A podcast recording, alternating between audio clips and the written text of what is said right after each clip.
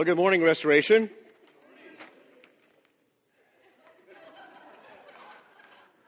Running away already? My wife, Jan, was also blessed at the, uh, that IF conference, that gathering of kindred hearts and spirits. And uh, uh, Shauna, she also enjoyed sitting at the table with, with the ladies that she was with. And while she was uh, at that uh, gathering, uh, I was blessed too because I was home babysitting two of my seven grandkids. Was so much fun. We had a great time. I have plenty of toys in my closet. It's, it's all good. Pastor Kevin has been taking us on a mining expedition into the Gospel of Mark, and he's been bringing to the surface many wonderful nuggets of truth. And this morning we're going to continue that expedition by digging into the Gospel of Mark, chapter 5, verses 1 through 20. Mark 5, verses 1 through 20. If you'd like to turn there, please do. If you don't have a Bible, I just encourage you to raise your hand and someone will come around and give you a Bible. There we go. I know that we're going to project these verses on the screen, but it's good to have God's Word in your hands so that you can begin to navigate through that and then do that uh, uh, Monday and Tuesday and Wednesday. Just keep going as you have God's Word available to you. Many years ago, when I was a student at the University of Northern Colorado, I met another student by the name of Ted Gould. Ted was a rich kid. He was born in Schenectady, New York, and he didn't mind paying the uh, added out of state tuition to go to UNC because he loved to ski at Vail and Aspen. Now, uh, we would be the most unlikely uh, candidates to establish a relationship. We had nothing in common. He was rich, I was poor. He skied, I didn't. He was single, I was married. He was not a Christian, I was. And yet, in the few classes we had at the university, uh, we struck up a good conversation and it blossomed into a friendship. And I discovered, lo and behold, we did have something in common. In addition to skiing, Ted Gould loved to fish. Gary, where are you? and I'm a recovering fishaholic. And so I instantly invited him to go fishing with me, and, and he gladly accepted. And we go into the Rockies and different rivers and streams. We had a lot of fun. All the while, I'm sharing the gospel with him. And uh, we even went camping together. And I remember one night sitting around the campfire, and Ted said to me, he said, Jim, I think I could accept Christianity. I believe in God, and I could believe in Jesus and angels and heaven, but to really come up on board with this, I'd also have to accept the reality of the devil, demons, demon possession, and hell. And he says, I don't accept that. To me, that's just absurd. That's ridiculous. And he characterized the devil in a cartoon fashion. He would say, I can't imagine this devil with red pajamas running around with a pitchfork. Well, I can't either, but that's his, his visual of what this would be about.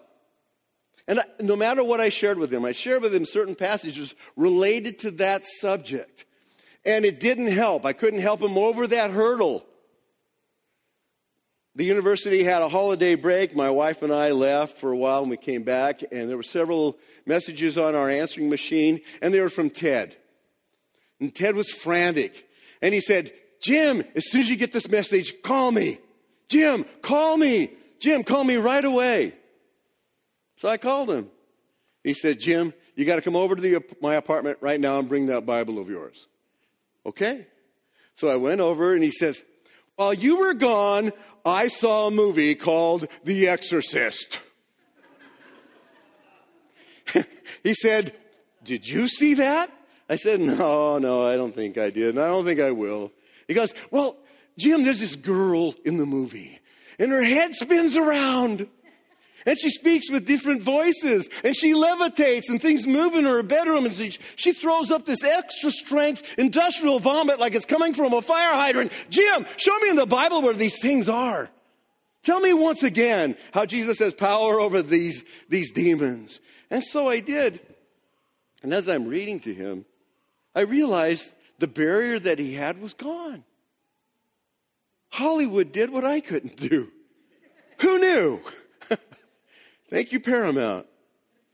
And when I was done reading some of these passages, I said, Ted, can you think of anything now that would you, keep you from putting your trust in Jesus Christ as your Lord and Savior? And he said, No, nothing.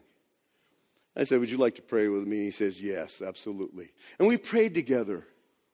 Now, I'm sharing this with you because if you're in the Ted Gould camp, if the subject that bothered him bothers you, and you have a bias against this, you're going to have a bit of a problem with the passage that we're going to look at this morning because it's about demon possession on steroids. Okay. So, uh, before we begin this, this excursion, let me also say that I don't think that guest speakers need to rely on catchy, sensational titles to sell the message. I think the message should sell itself. I think it's just undignified and unnecessary. So uh, I, I came up with mine, a little conservative. I, I hope it's not over the top. Pastor Kevin has been talking about uh, a power surge in Mark chapter 4, and there will be several power surges through this text that we're going to look at already. In fact, in Mark chapter 4, there's this surge of natural power. And since he's already read that for us, we're not going to go back and read the passage again, but in Mark chapter 4, verses 35 through 41, there's an account of Jesus getting in the boat with his disciples, and on the sea there's this huge windstorm, very violent, is about to destroy them. And Jesus wakes up, he rebukes the wind and the sea, and there's this calmness.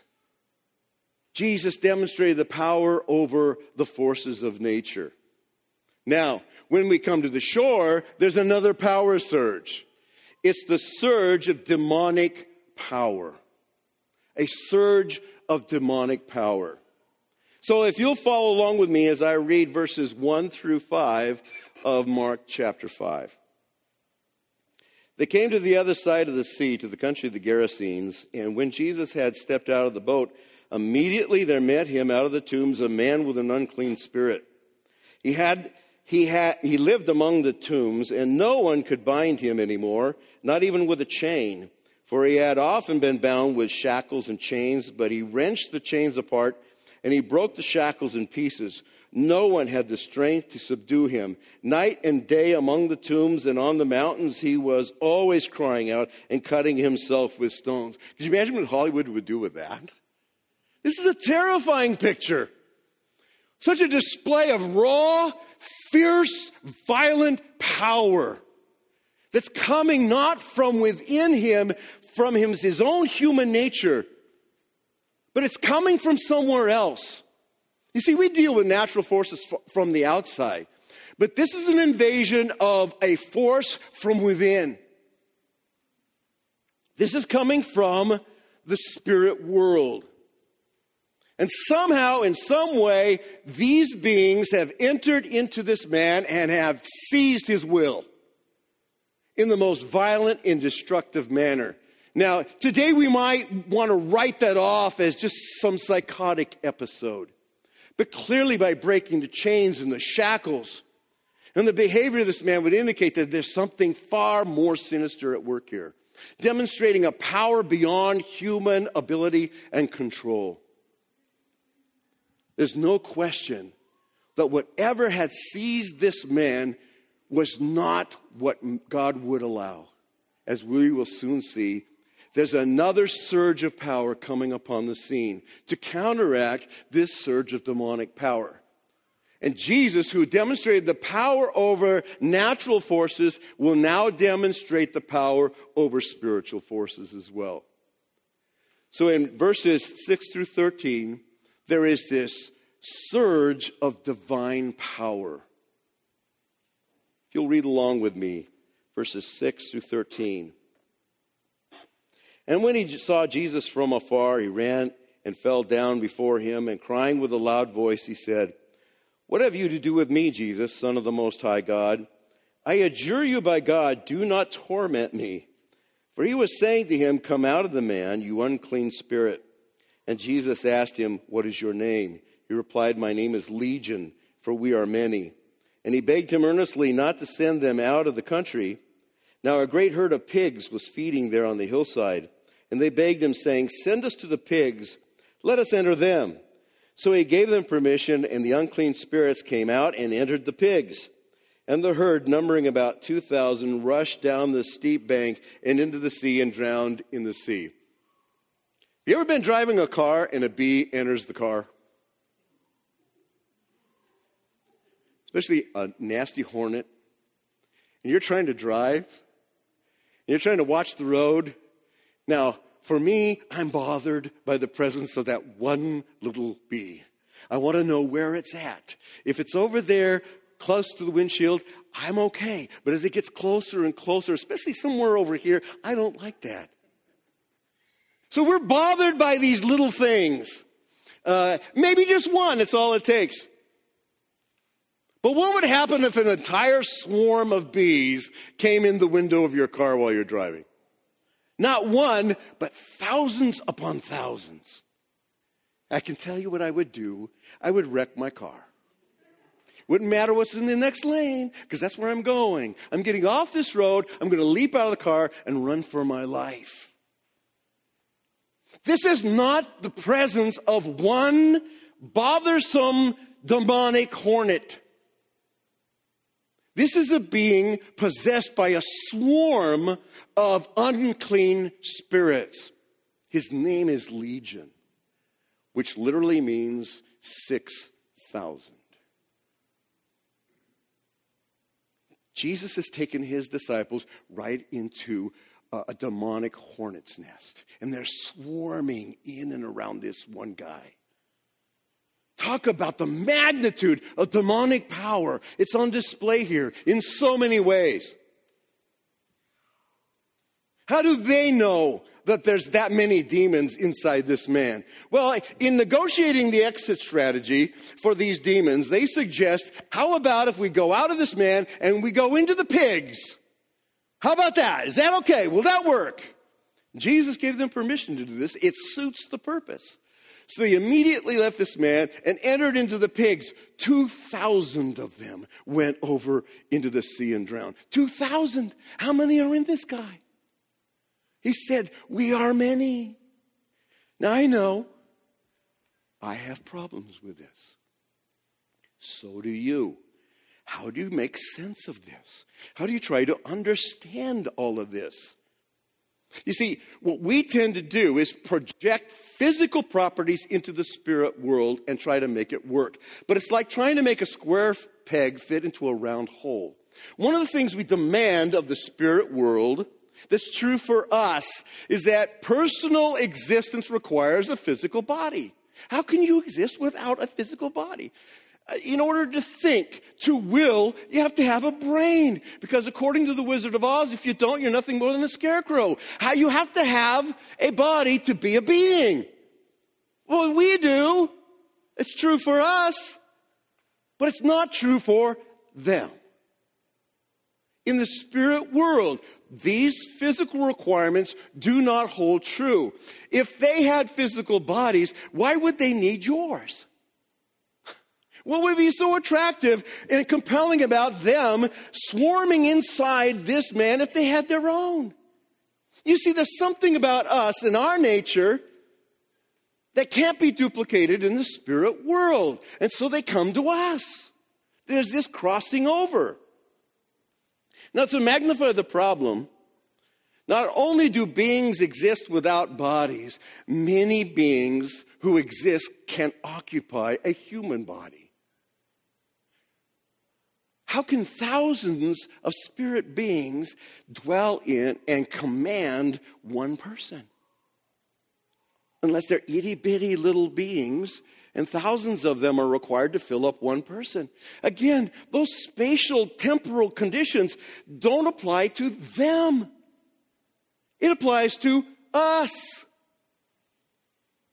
So we have this swarming of demonic beings inside this man, and we're left with questions that are not answered for us. How did they get in access to him? What happened that he was open to them? And how is it that they could possess him to such a magnitude? And with so many, we're just not given all of these answers. But Mark simply uh, writes out by divine inspiration the event as it unfolded.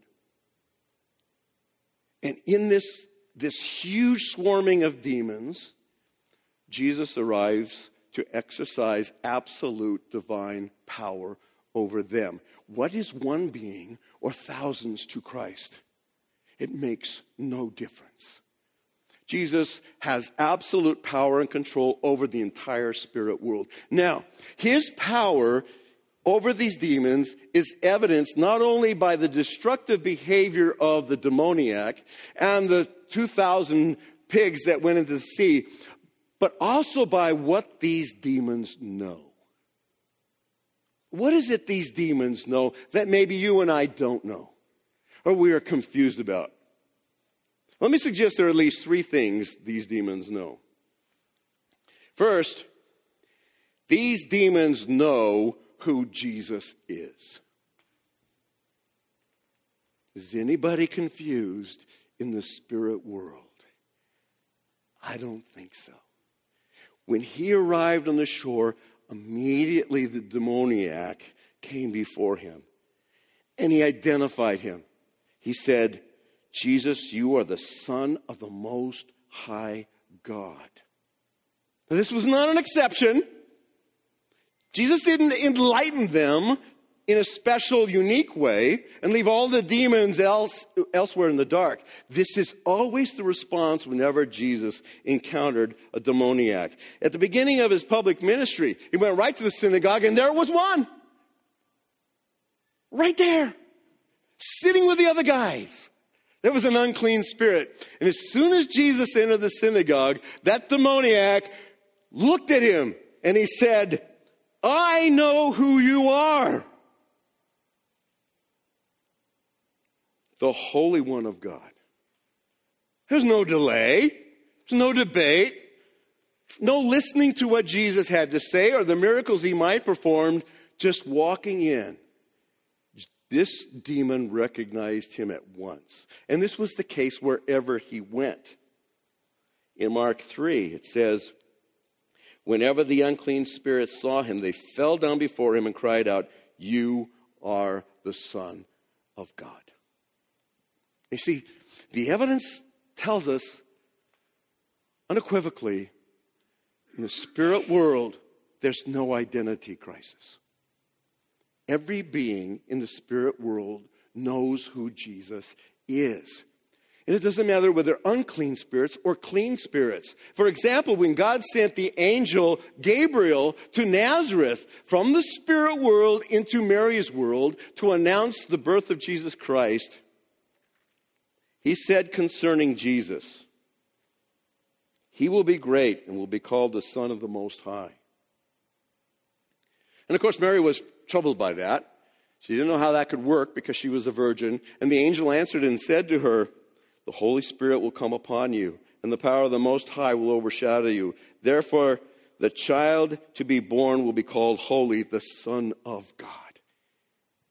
Every being in the spirit world, without exception, knows who Jesus is. There are no agnostics there, there are no atheists there. They all know him. They recognize his pre existent nature as the Son of God is not diminished, it's not blotted out by his human nature via the incarnation. They know him, they have always known him. We are the ones who are confused, aren't we? We're the ones who have a problem with his identity. No one else does, just us.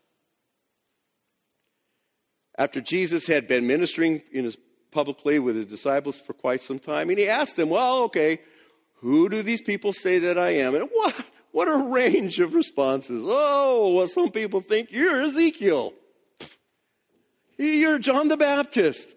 You're Jeremiah, maybe some other prophet. You know, the guys out there that don't like you at all, they think you're a demoniac. You're possessed. And the reason why you can cast out demons is because you're working in league with Beelzebub, the, the prince of demons. Talk about stinking thinking. And today, ask people, who do you think Jesus is? I mean, the spectrum is just blown out the window. Some people say, well, I don't think he existed at all. Or if he did, the Jesus of history is not the Christ of the Bible. At best, he was probably a good moral teacher, a, a Jewish reformer, but you read the Bible and now he's become a demigod a being worthy of worship who performs miracles and he says things by his own authority. He never did that. He never said that. The church had to make it up. They, it's totally fabricated. Maybe he's a false teacher. Maybe he was just a good man. But some people think nothing of him. Doesn't matter who he was. Who cares? Whoever he was, he lived 2,000 years ago. How in the world would he relate to me? So, this whole wide range of identity concerning Christ, it relates to us, not them. Don't think the cosmos is confused about Jesus. No, we are. Just us. Maybe just you. Maybe just me. Now, because they know who Jesus is, they respond accordingly. What do you do in the presence of someone you know is the Son of the Most High God? Well, what do you do? Well, uh, it says in Mark chapter 5 this demoniac who couldn't be tro- controlled by anybody did what all demons apparently do in the presence of the Most High. It says, in Mark 5 once again. And when he saw Jesus from afar, he ran and fell down before him. That's what demons do in the presence of the Son of the Most High. That's what a demon does falls down before him. Was that an exception? Again, not so. This was always seemingly the response. Whenever the unclean spirits saw him, they fell down before him. This physical act of prostration that they had controlled this man to do was a demonstration that they had recognized absolute authority in their midst. They bow before him, they fall down before him. Again, we're the only ones confused about that. Whether or not to acknowledge his lordship over our lives, again, we got the problem. Sometimes we think that what we really want is a divine firefighter to put out all of our fires. But we really don't want the Lord to take control of the throne of our lives. We don't want to bow the knee. We just want fire insurance. Or we want Jesus to get the junk out of the trunk while we're still having the right to drive the car. Or maybe we'll be gracious and say, Jesus is my co pilot, or I'm the co pilot, but I still want my hands on the stick somewhere, regardless of what side of the plane I'm on. We don't want to turn over control. We don't want to acknowledge the lordship of Christ over our lives. Again, identity crisis, crisis of lordship, that's us. That's us. It's not them. They fall down before him, not us. So they know who Jesus is. They also know what Jesus will do. What would Jesus do if he came into their region and saw a man who was held captive by demons? What would Jesus do? Well, it's the nature of Jesus to set people free from captivity. They knew this. They knew they could no longer stay any in this man than those pigs could stay in that herd uh, feeding uh, where they were. They had to leave. Why? Because it's the nature of the Most High to release those who are held in bondage. In Luke chapter 4, as Jesus began his public ministry, he quoted from Isaiah 61. He said, The Spirit of the Lord is upon me because he has anointed me to proclaim good news to the poor. He has sent me to proclaim liberty to the captives and recovering of sight to the blind, to set at liberty those who are oppressed, to proclaim the year of the Lord's favor. Jesus was in the presence of someone who was held captive, bound to these demons. And yet it's the nature of God to set men free. And he cast them out. And as a result, this man was liberated from that which oppressed him and held him captive. And they knew what was going to happen. They knew they couldn't stay.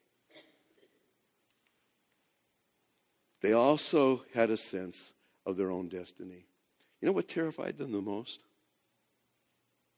As soon as they saw him, something about Jesus absolutely terrified them. We're usually terrified of their presence, but they were terrified of his. Why? Because they were afraid he was going to torment them. Now, why do you suppose they thought that? Well, Jesus had spoken about a time of final judgment which involved them. There's going to be a time when they are going to be cast into the lake of fire and they will be tormented forever. They know it's coming. And what terrified them is the thought that Jesus was there now. And they thought that time had come. Oh, we thought it was the final ju- judgment. Is he going to come to torment us now? In Matthew, the same event is recorded. And Matthew adds this time parameter. And behold, uh, they cried out, What have you to do with us, Son of God? Have you come here to torment us before the time? Before the time. They know their destiny.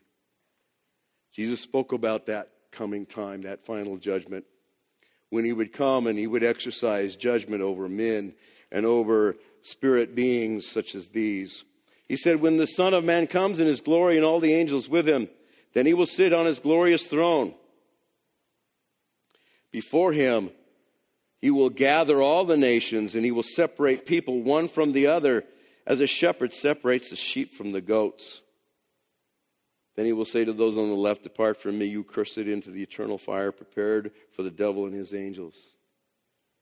And these will go away into eternal punishment, the righteous into eternal life. You see, there's destiny ahead, and the demons know they're part of it. They know their destiny. Revelation 20, verse 10. And the devil who had delivered them was thrown into the lake of fire and sulfur where the beast and the false prophet were, and they will be tormented day and night forever and ever. And we have issues with that too, don't we? How can a loving God allow someone to suffer torment forever? But God is infinite. And if you reject God's love and mercy, what's left? It's called justice you get what you deserve. The demons who tormented this man will get what they deserve torment in return. See, when you reject God's mercy, His grace, His forgiveness, there is this left to you is accountability. Some people think, oh, I can't wait till I die. Because when I die, I will cease to exist. But death does not result in personal extinction, it results in personal accountability. The demons know this. Again, we're so confused. We think our destiny is limited to just the years that you are existing right now. Not so. And they know it. They have a destiny. So do you. So do I. So, what is it that you know about Jesus? What confuses you? What do you think Jesus will ever do for you or to you? And have you thought about your eternal destiny? Well, they know what theirs is. What about you? Now, to all of this power, these power surges that are rising, the surge of natural power in Mark chapter 4 that Pastor Kevin covered, a surge of demonic power, a surge of divine power, we have one more surge. And it's in verses 14 through 20. It's a surge of human power. Let's read this. A surge, surging of human power. In Mark 5, verses 14 through 20. It says, The herdsmen fled and told it in the city and the, in the country and people came to see what it was that had happened. And they came to Jesus and saw the demon possessed man, the man, the one who had had the legion, sitting there, clothed and in his right mind. And they were afraid. And those who had seen it described to them what had happened to the demon possessed man and to the pigs. And they began to beg Jesus to depart from their region. As he was getting into the boat, the man who had been possessed with demons begged him that he might be with him. And he did not permit him, but said to him, Go home to your friends and tell them how much the Lord has done for you and how he has had mercy on you. And he went away and began to proclaim in the Decapolis, which means ten cities, how much Jesus had done for him, and everyone marveled. You might think, well, in light of all these power surges, us humans have little, if any, power at all. I mean, we we're so helpless to the forces of nature, to, uh, to drought, to snow or no snow, to uh, hurricanes and, and tornadoes and earthquakes and tsunamis and all these forces. When they hit us, we just feel so helpless. What can we do? What power do you have? And God forbid you should be overcome by the forces of evil. What can you do? You feel helpless. Maybe there's some addictive power in your life right now, or emotional power, or destructive habits. You feel helpless just dealing with that. What power do you and I have at all? And yet, in this passage, we read that God has given us a unique power. First, we have been given the power by God to reject Him. We have the power to do that. These men who came to evaluate the situations, they, they looked at the man who was once demon possessed and now he's clothed and sane in his right mind and things are going well for him. You know, that storm that, that was calmed by, by Jesus, the storm in his soul was now calmed as well. They saw that. And they also saw what happened to their pigs. And now you have to make a choice man or pigs. What is it going to be? Do you value the power of Christ to forgive, to heal, to set someone free? Or you are so upset by this power that you're afraid God could also take away some toys, some source of wealth for you, and you don't want that power in your life? They chose the pigs. They told Jesus to leave. Depart. You go away we don't want you in our lives. And amazingly, Jesus got in the boat and he left. We have that power. We have the power to say no to God. I don't want you in my life. I refuse you. And God grants that power to you, at least for now. You know, you come in here and God is not in your life and you don't want Him in your life, and for whatever reason you're here for the time and you leave and you decide, I still don't want God in your life, that's exactly what's going to happen. You will leave here without God in your life. It's your choice to make. God stands at the door and He knocks. He stands at the door of your life and He knocks, He makes Himself known. And on the inside, when you hear him and you open the door, then he comes in. He knocks, maybe loudly, but he'll never tear the door off the hinges of your soul and tell you, I'm coming in. Try to stop me. You see, there's no evidence of divine possession, but there is demon possession. You see, the door that's locked to God is locked on the inside, not the outside. God desires to come into your life to have fellowship with you, to forgive you, to set you free from the things that oppress you. But you're the one who has to open the door to that. Otherwise, God could never say to us that we are to love Him with all of our hearts. You can't make anyone love you. God doesn't force his will upon the will of another. especially one created in his own image, you can say no to God. But just remember this if you say no to God and keep the door of your soul locked and keep God on the outside, just remember what you're taking with you on the inside. You're taking with you your sin, your shame, your guilt, your helplessness, and your hopelessness with you. And if this has been the case for you for years upon years, how has it been working for you? For you will have to for- face the forces that surround you and that hold you captive. You will have to do that without God. Maybe it's alcohol, maybe it's drugs, maybe it's lust, maybe it's anger, maybe it's bitterness. Whatever it is, you're going to have to face it without God. Because why? Because you locked the door to Him and He can't free you. He can set you free. But He will not force freedom on anyone because freedom that's forced is not freedom. It's not liberty. It's oppression.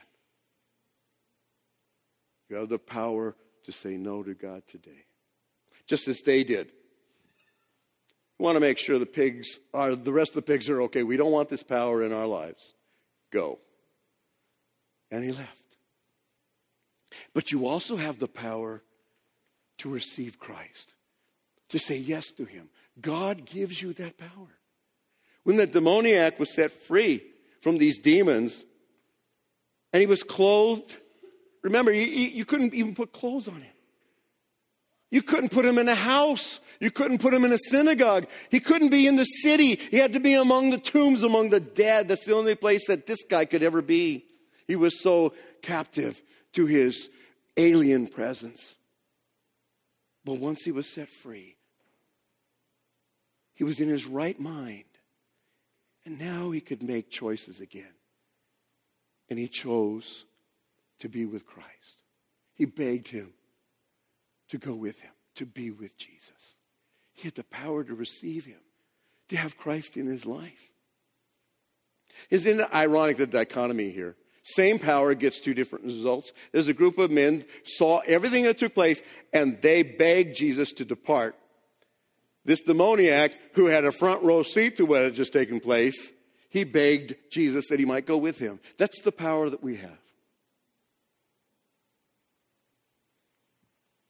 And Jesus, although he did not permit him to go with him, left behind the greatest witness that he could possibly choose.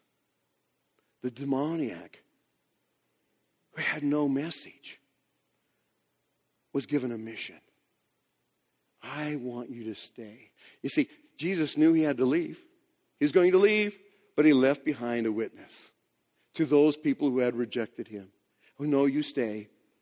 I want you to go home. Imagine what that would be like to someone who had not been home for, for who knows how long. Go home.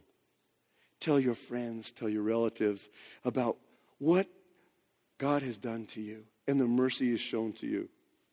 It says that man responded. He went home, told everybody, and then he expanded his mission to those 10 cities, the surrounding cities. In the last verse, it says, And he went away and began to proclaim in the Decapolis how much Jesus had done for him. And everyone marveled, Oh, wait a minute. Isn't that our mission?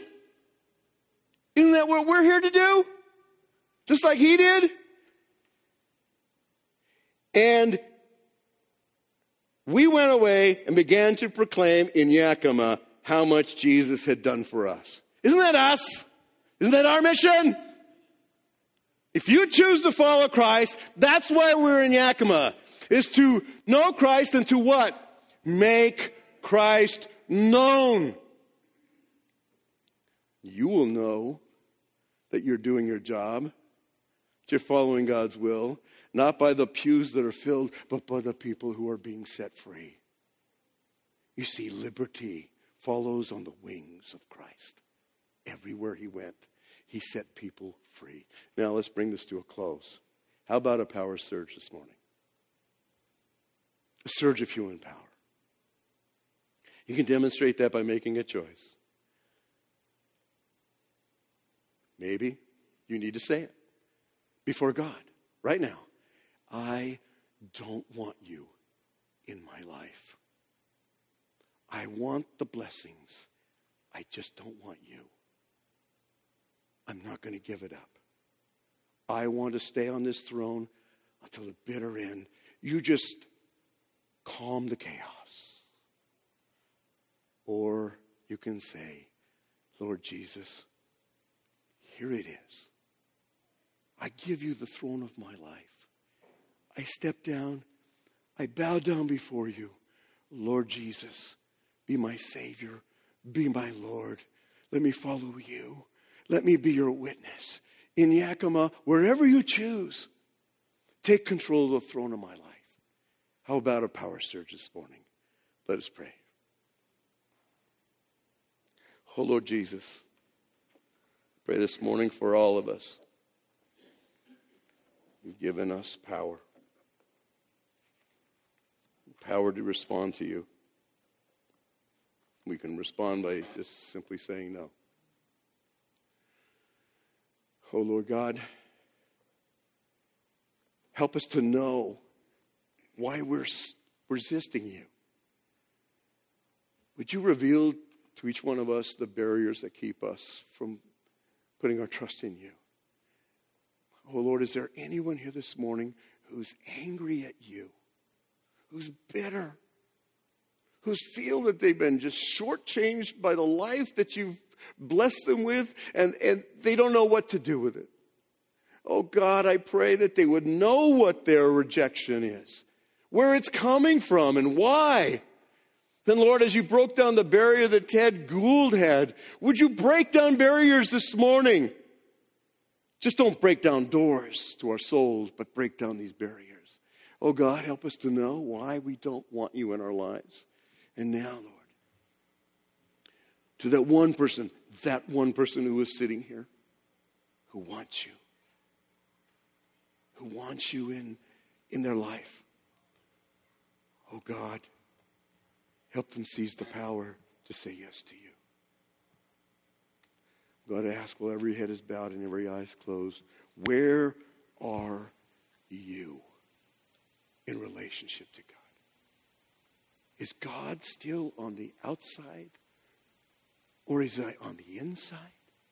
Who's sitting on the throne of your life right now? Is it you or is it Christ? Where are you right now? What decisions are you making before God? if it's the desire of your heart to receive Christ. Then, as I pray, I offer up this simple prayer, Lord. Lord, would maybe someone in their heart would, would repeat this after themselves silently. Lord Jesus, we need you. Our hearts have been closed to you all this time. And now, Lord, by an exercise of our will, the power you've given to us, we open the door. We surrender. We give our lives to you, Lord, right now. Please come into our lives. Forgive us. Set us free. Help us to know the power of your presence. And for those who have invited you in and somehow we've reclaimed the throne of our lives once again, Lord, I pray that you would help us to be surrendered once again to you. For it is not just a clean room that you want to take control of, but a soul, a life. Oh, help us to be surrendered to you. Lord, I pray also that this church might be faithful to you, that we might proclaim these, these truths to those who are bound, who are in captivity. For we too have been made captive, and we've been set free by your mercy. I pray that we, as believers in your Son, Jesus Christ, will step forward and continue to make Christ known. For this we pray in Jesus' name.